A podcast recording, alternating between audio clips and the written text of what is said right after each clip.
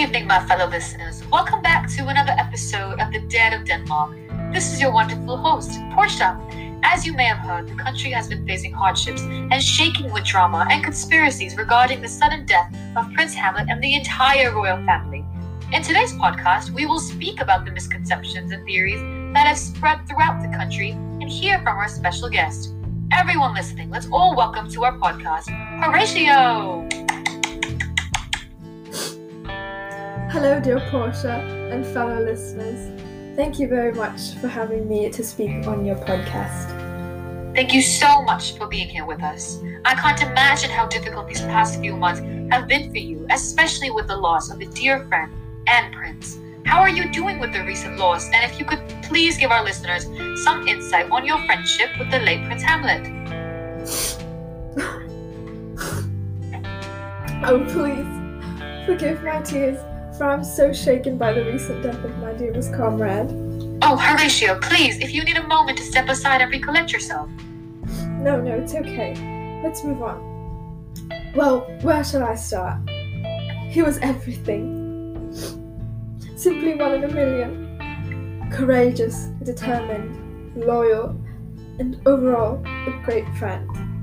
He went to such lengths to get what he wanted. And when he had a desire, he did everything in his power to achieve it. Truly an admirable quality in anybody. Oh, I see. That seems to be a bit of a stretch there if we were to speak about him truthfully. But of course, I will not undermine your relationship with the prince. I did hear about his constant cries and constant scandals regarding his father, Old Hamlet, and how he was so afraid to seek revenge for his father's death. But I guess I must be hearing things. Okay, Portia. Come to me when you have gathered your sanity in the correct places. How would you feel if your mother and uncle formed an intimate relationship with each other and got married immediately after your father's death? You have absolutely no idea what Prince Hamlet has been through. Our country depended on his ruling and his bravery. I am simply here to fulfill my friend's wishes of telling his story to the unsatisfied and have scandals regarding him and the royal family rid from Denmark. But we will speak of that later. For now, please enlighten me with your questions. I will try to answer them to the best of my ability, hopefully without shedding a single tear. Not you advocating for an individual too dead to arrive. I, I'm, I'm so sorry. I did not mean any disrespect towards you. Uh, anyway, all right. Let us start off with the theories regarding Ophelia and Hamlet. Oh, it's okay. That that did catch me a little off guard, but uh, now, uh, Ophelia and Hamlet, um, isn't that a love story? Oh, do tell! Well, although Ophelia would try to take my time away with my friend, I suppose that they had somewhat of a connection. Perhaps it was simply a power move by Hamlet. Perhaps it was lust, or perhaps it was something else. Please, go on, Sir Horatio. Did Hamlet truly love her? Well, as you know, a prince and a future king's first love must be his country. Nothing else can come before the health and security of Denmark's citizens. But Ophelia certainly tried to come in between. She would always act like an emotionally unstable mistress, waiting for Hamlet to show his affection, but of course she forgot that Hamlet has other priorities above her. Wow, how interesting. I assume their relationship was questionable by their families. Oh, completely. It was quite taboo and not supported by either of their families. Laertes, Ophelia's older brother, would always try to explain to his dear sister how Ophelia should understand that she will never come before Hamlet's duties as the Prince of Denmark. Like a good brother, but maybe more than that if you are capturing what I am tossing up, um, he was incredibly protective of her. Forget Hamlet and Ophelia's relationship with each other, but I found the relationship between Laertes and Ophelia quite questionable, quite uncomfortable to say the least.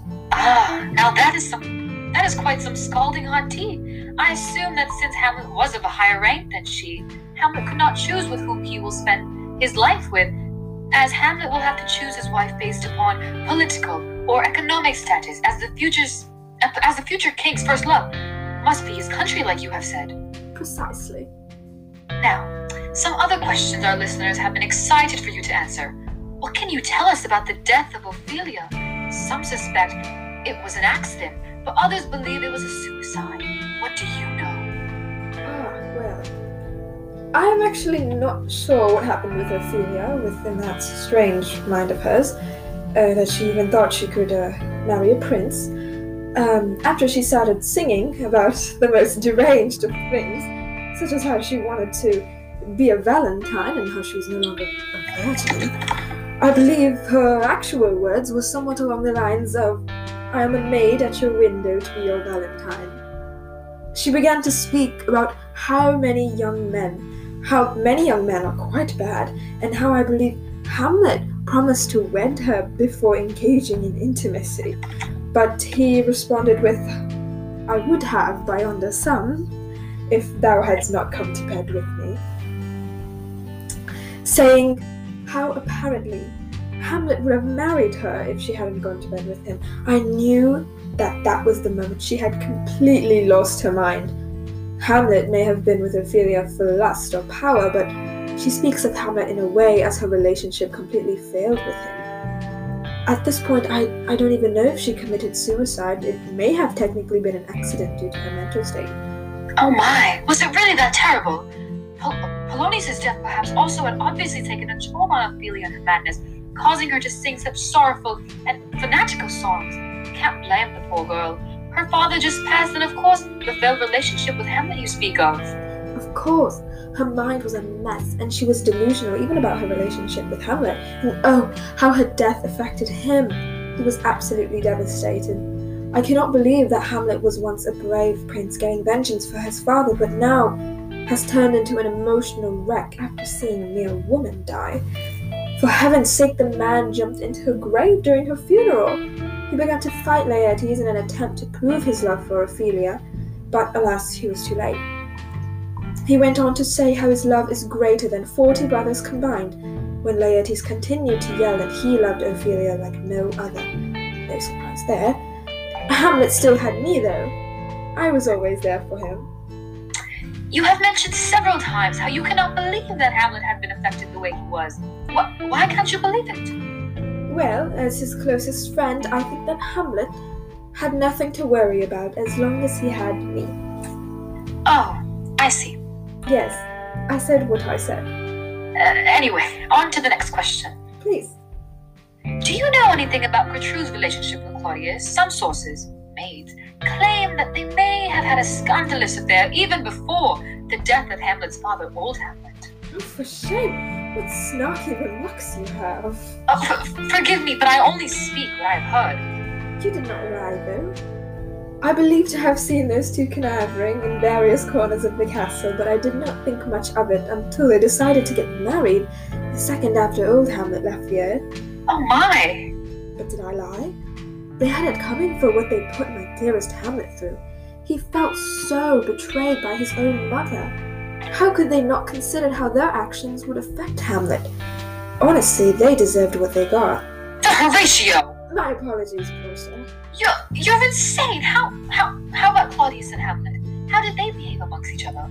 Oh, we could be here for days, months, years, even if I were to tell you how much Hamlet deeply despised and literally wanted to. G- I mean, um, Uh, what what was that you just said now? uh, nothing, nothing at all. Forget it.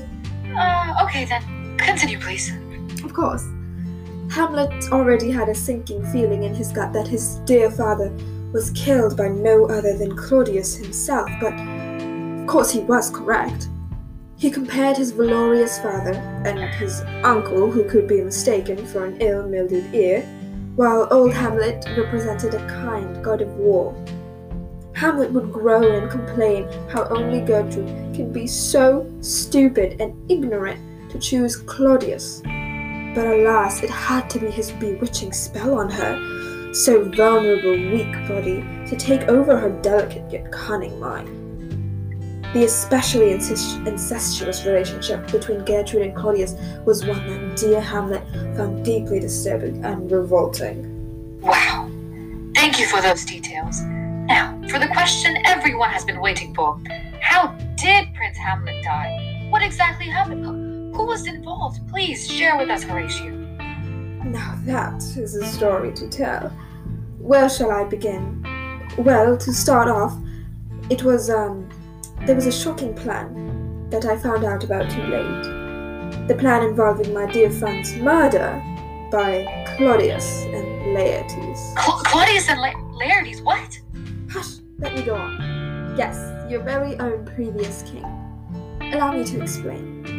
Now, when Laertes found out about his father's death, Polonius, he must have been in a very, very vulnerable state. Sad, upset, furious, and eager to find out the cause behind his father's death. But of course, we found out event he found out eventually that it was actually an accidental murder committed by Hamlet. Now Claudius wanted Hamlet gone just as much as Hamlet wanted Claudius to be rid from the kingdom. And Claudius perhaps saw Laertes as the perfect tool to get rid of Hamlet. And of course, Claudius perhaps was able to easily manipulate Laertes. What, what happened next? What was their plan? Correct, I believe so. Well, there was a duel between Laertes and Hamlet to settle their score. However, the tip of Laertes' rapier was poisoned, and the goblet meant for Hamlet to drink was also poisoned. Ask anyone who was in the room, the two men said it themselves. They are a disgrace to our humble country. Of course, karma played its part. The, complan- the plan completely backfired, and the two died along with the dear sir they tried to kill. How ironic, is it not?